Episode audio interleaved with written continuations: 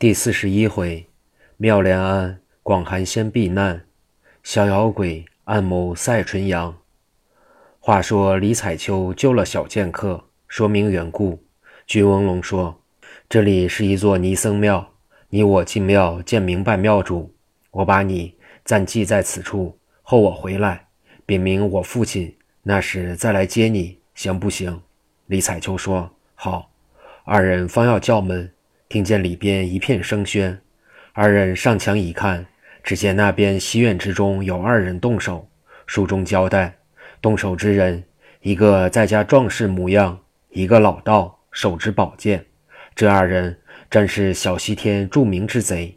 那穿白壮士乃逍遥鬼王栋，那道人是自在仙赛纯阳吕梁。他二人自山寨到了素丘，逃这庙中，有一老尼。年已八旬，名叫妙修，乃是绿林女贼出身，自己悔过出家，讽经念佛，吃斋行善。今见这二人扛一女子前来，说：“阿弥陀佛，善哉善哉！你二人这是什么事？快说来。”吕梁说：“老师傅请了，我带来这女子与我有金玉良缘之分，近来此地借两间房住，我如数多给房钱。你老人家。”已知道我的事，故此来投奔。王栋听了一语不发，心中暗算：我把此女得来成亲，也倒不错。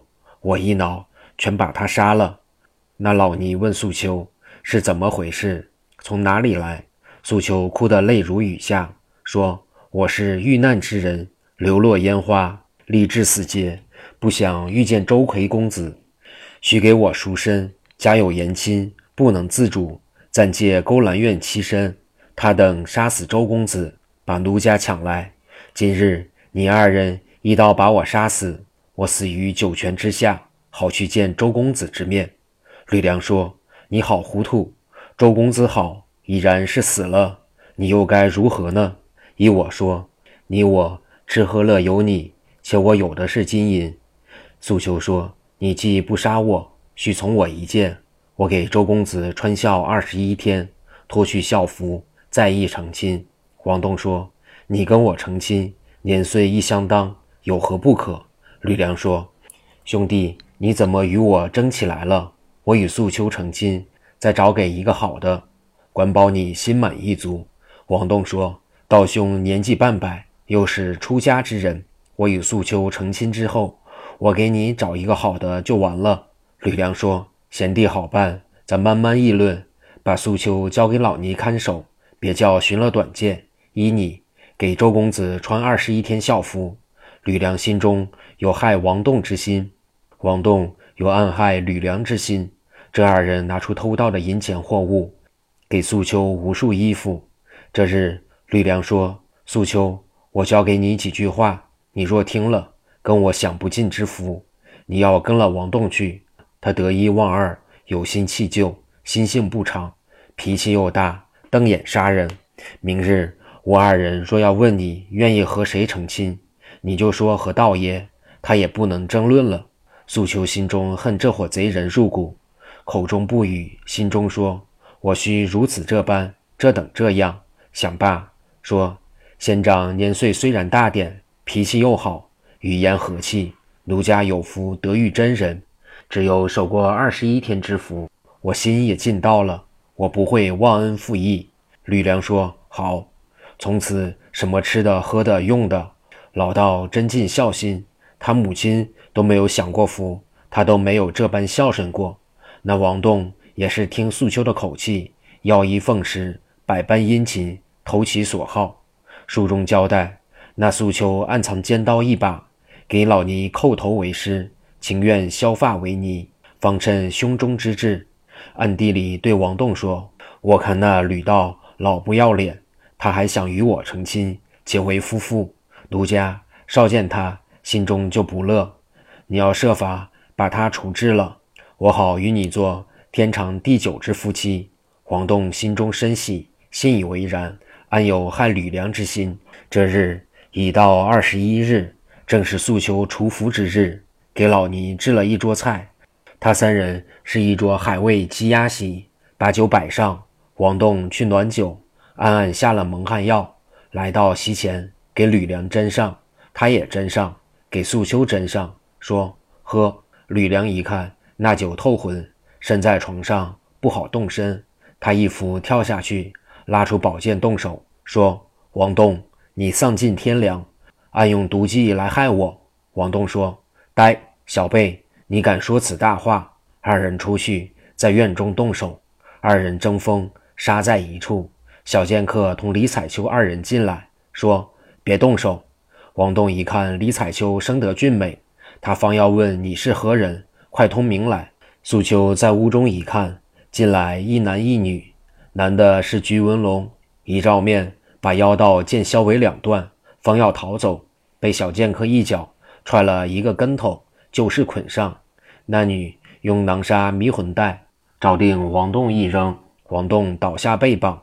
小剑客同那女子到屋中，一见素秋一问，那素秋述说前情。鞠文龙一听了，深喜，心中说：“可好？那女子，你不要害怕。我名鞠文龙，连这两个贼人带你送到玉山县，然后禀明我父亲，接李氏回来，探小西天，去访杨兄下落。”那素秋把药酒倒下，换了好酒，二人酬劳道谢。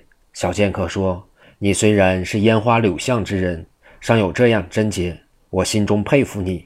把这案子完了。”应该如何呢？苏秋说：“我给周公子报了仇，一定要出家了却终身之愿。”小剑客向李彩秋说：“我感你救命之恩，我要禀明父亲，他要不应允，该如何呢？”李彩秋说：“我在这里带发修行，候你自主之时。”君文龙说：“好，你当真有那样，我必不负良心。我要负心于你，叫我死于乱刀之下。”那李彩秋说。不许胡乱发誓！你我各凭心地，奴家此时又无至亲，又无骨肉，孤苦伶仃一个人。素秋听到此，不由得两眼垂泪，说：“咱二人是流泪眼观流泪眼，断肠人遇断肠人。我奴家也是哑子慢举黄连苦，难将苦况对人言。”三人说话之间，老尼妙修进来，一看不见王栋、吕梁。只见一美少年，又同一女子与素秋谈话。他一问方才之事，使之就礼。直到天明，雇了一辆车，连素秋与王栋、吕梁一同送到玉山县，叫镇远镖局之人出手到衙门。他回隐贤村中，不见了父亲与表兄。到后一问妹妹菊静仙，说：“爹不放心，来找你去了。”小剑客叫老家人菊远年照看家务。自己到处寻访父亲去了。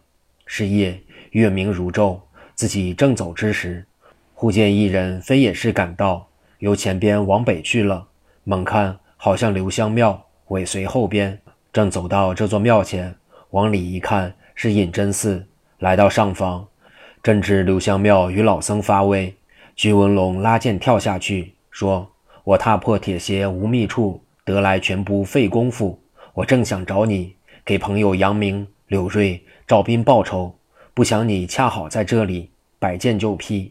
刘香庙一看，吃了一惊，一想，在花柳庄上已捉住他，不知被何人救去。今日狭路相逢，我勿要留神，恐遭毒手。这厮甚会点穴之法。想罢，说：“徐文龙，今日刘二太爷不能与你甘休善罢，咱二人分个强存弱死。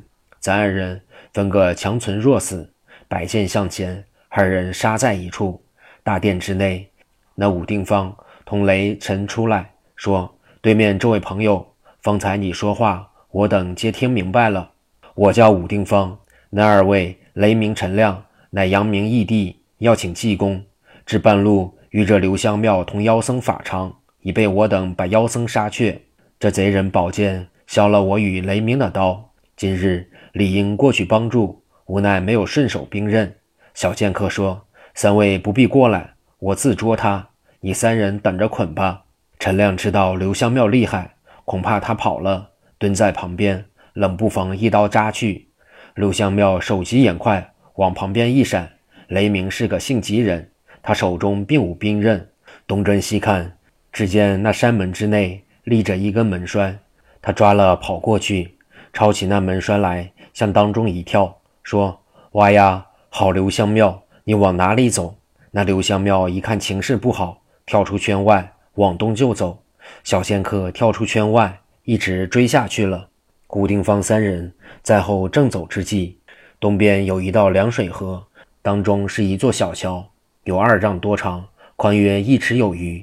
刘香庙正往东跑，只见那东边桥头之上站立一老翁，头戴鸭尾巾，面如晚霞，身穿蓝箭袖袍。鹅黄英雄场，浓眉阔目，一步银然，手扶拐杖，正挡住刘香庙去路。